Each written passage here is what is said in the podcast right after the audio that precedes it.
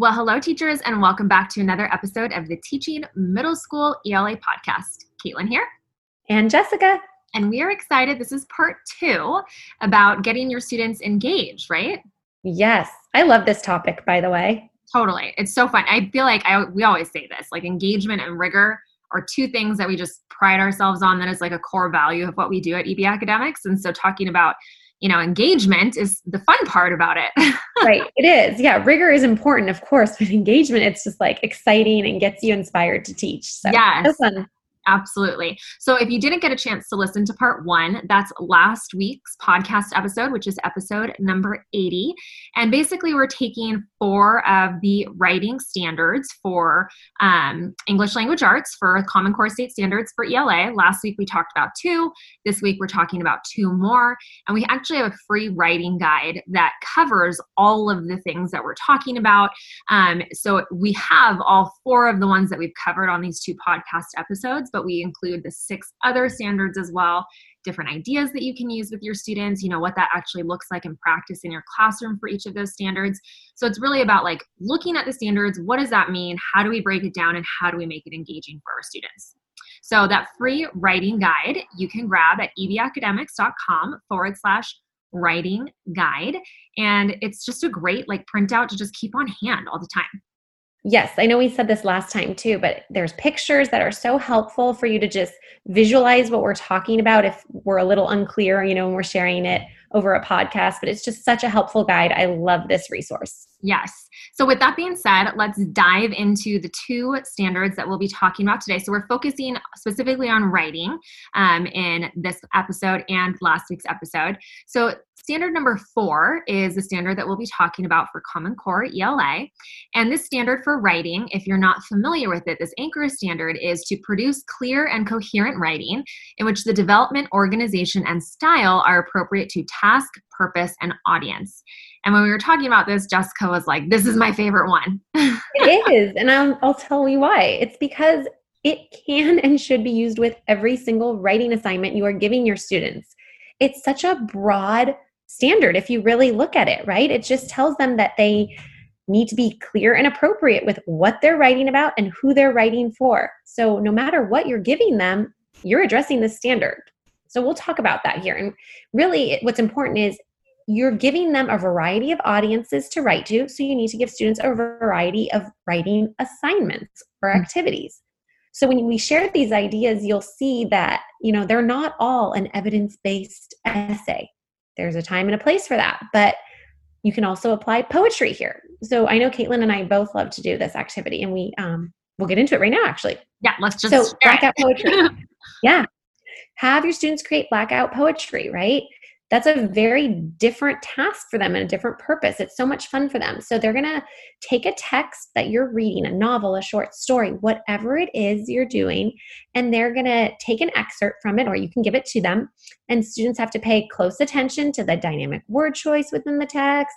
And then they have to pick 20 words, 15 words, whatever number you tell them. And they have to create a piece of original poetry that conveys a central theme from the text you gave them. So it's in a way analyzing the piece of literature that you're giving them. I guess you could do it with an informational text too, but it totally. works better with mm-hmm. literature. Mm-hmm. Yeah. Um, so they're conveying that central theme that they come up with, but it's encouraging them to slow down, take their time, really pinpoint words that resonate with them.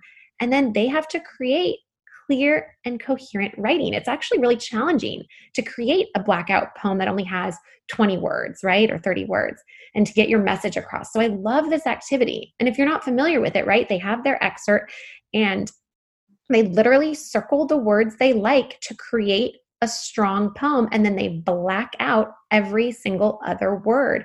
And you can get really creative with this. If you Google it, you can find such cool images of, you know, very artistic blackout poems, but you can also keep it really simple and just black out the words. So I love this activity. Yeah, it really is such a great activity. Like on the surface, when you're thinking about it, you might think to yourself, that's so easy. They're just picking words and they're putting a poem together. And in actuality, you know, if we're doing this properly with our students, it's so much more than that.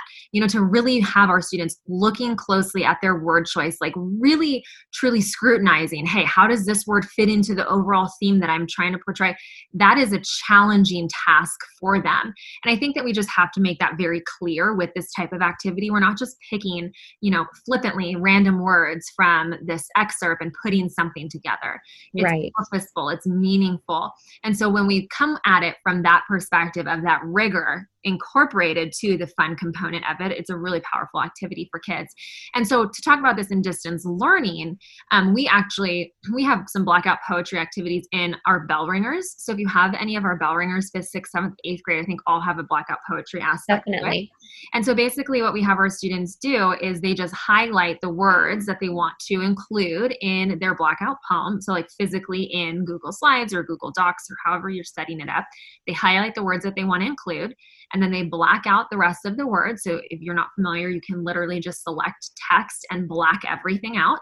And then they're left with those original words that they highlighted, and they can obviously unhighlight them and keep them in white. So it really does look like what they would be producing if they were writing it in class. And of course, there are other ways that they can do this, but that's the simplest way to just mm-hmm. take that digital. And so don't feel like you can't do something like this, even if we're in a remote learning environment.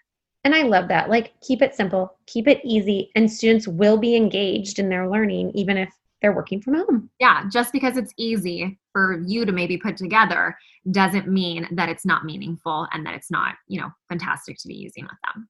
And I know we've said this before in just other trainings or with our own EB teachers, but rinse and repeat these activities.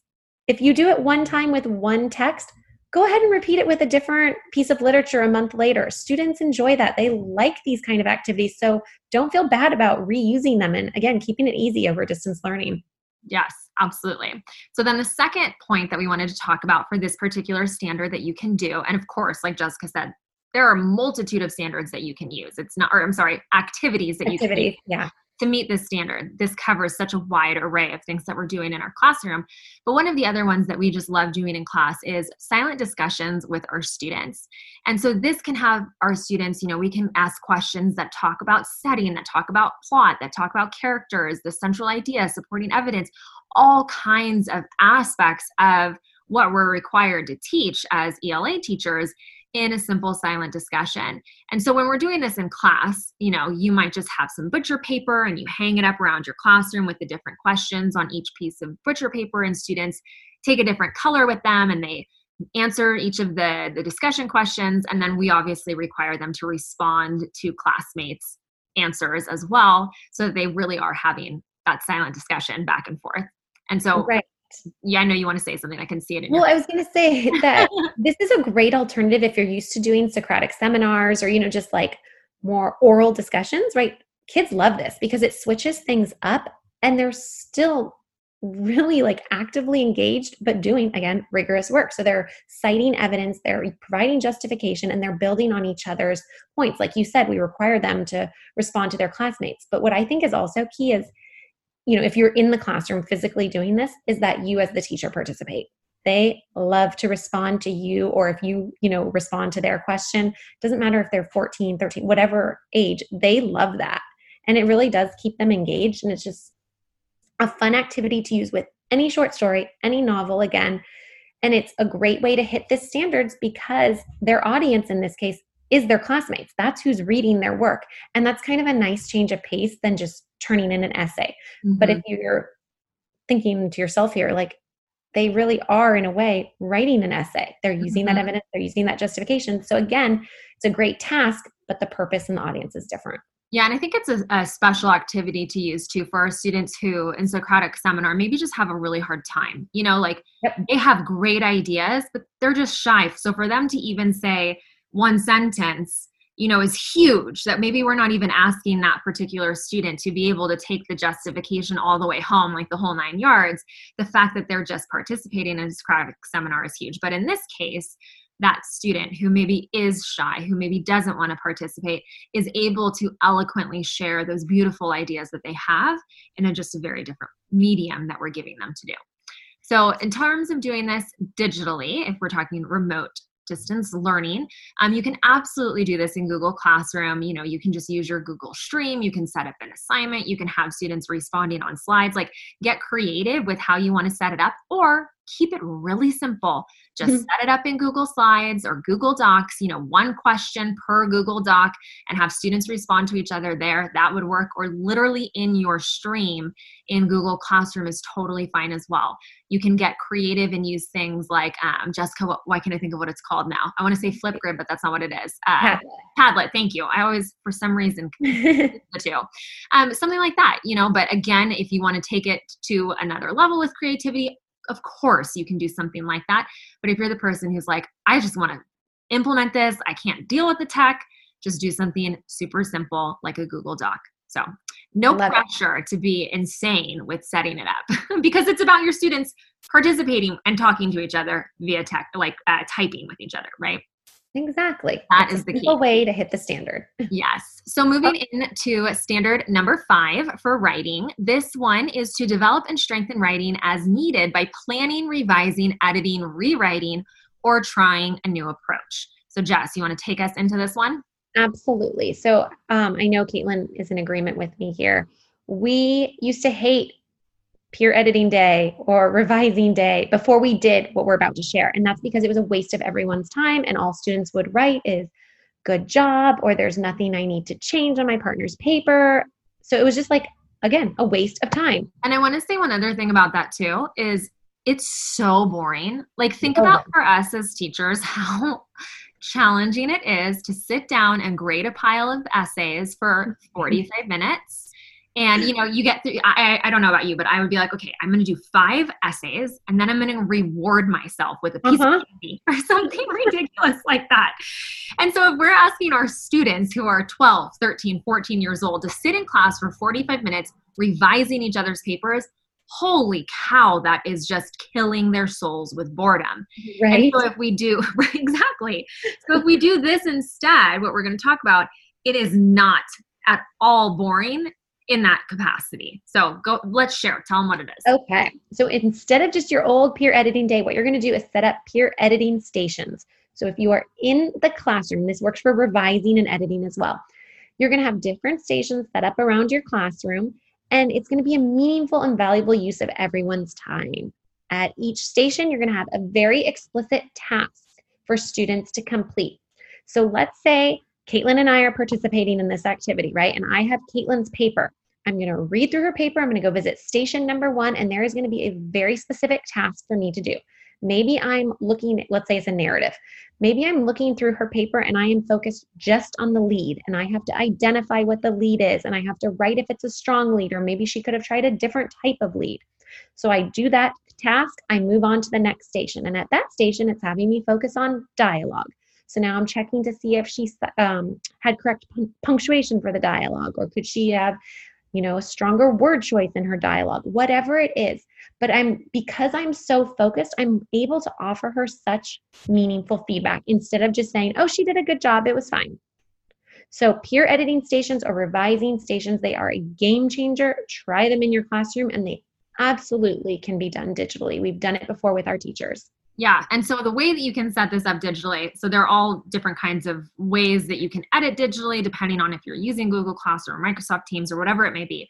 Um, but in terms of Google Classroom, if you actually go listen to, I think it's episode 78 with Shana um, Ramin from Hello Teacher Lady, we talked about leaving digital feedback in Google Classroom and kind of what that looks like. And so she shared some ways as teachers that we can leave digital feedback, but we can also teach our students how to leave digital feedback in that same way. So maybe students are, you know, typing into the comment section of a Google Doc their feedback based on a peer editing station that we're providing for them in Google Slides. So maybe the Google Slides have all six stations just listed in the slides, you know, each station per, per slide. They have that pulled up in one window. They have their student or their peers uh, paper in another window and they're going through the stations that way or you can have students do breakout rooms in whatever you know online uh, video conferencing tool you're using. So there are just all kinds of different ways to kind of adapt this, but I would highly suggest going back and listening to episode 78. Even if you've already listened to it, listen to it again through the lens of a student. Like, how can you take some of these ideas and adapt them to your students for your students' use in something like this with peer editing? Because we don't want to lose this, right? This is a standard that we have to hit. So, just because we are in distance learning, maybe you are in the classroom, and so what I'm saying doesn't apply to you. But even if we are in distance learning, we still need to hit this standard. And something else that I want to point out that I actually think is cool is at least for me, leaving digital feedback as a teacher is so much faster than leaving feedback written on a student's paper. And so, if for your students, maybe that's going to be a thing that you want to bring into your classroom, even if you're not doing distance learning and remote learning. This might just be something you want to try to bring into your classroom as well. So, make sure you listen to that episode to kind of bring this full circle with this particular standard great ideas. I think um, that episode has been getting lots of good feedback too from teachers yes. we heard in our Facebook group. So if you haven't, definitely check it out. totally. Um, so those are the two standards that we wanted to cover with you today. So writing uh, four and writing five, Common Core State Standard for ELA. That's what we're focused on. And so, again, if you didn't get a chance to listen to episode 80, which is part one, make sure you go back, listen to that. That was last week's episode. And then grab the free writing guide that has the six other standards for writing these same ideas, pictures. You can really see what it looks like in your classroom and take a lot of these into your classroom. So that is ebacademics.com forward slash writing guide. So I think that's it for this episode. That is. Yes. And next week we are talking about. We're going to share with you ways you can keep your students engaged specifically if you're teaching remotely. So we've got some new ones to share with you. So yes stay tuned. Yay, we're excited for that episode. Have a great day, you guys, or a great week. We're wishing you all well, and we hope you have a wonderful school year. We appreciate you coming and joining us every Tuesday on the podcast. Um, it's something that we love to do. It's such a, a, joy to sit here and talk about English with Jessica for 20 minutes every time so we sit down to record a podcast episode. Um, so if you are loving it, I would we would love for you to leave a review for us on iTunes. It would mean so much to us. I just love reading some of the reviews. They make me laugh. Um, I think we got one a couple weeks ago from someone saying these young whippersnappers. Like I just love their ideas, and it was just the highlight of my day when I read that. That is such a um, great word. Like word of the day. All right, everyone, have a good one, and we will see you next week. Bye, guys.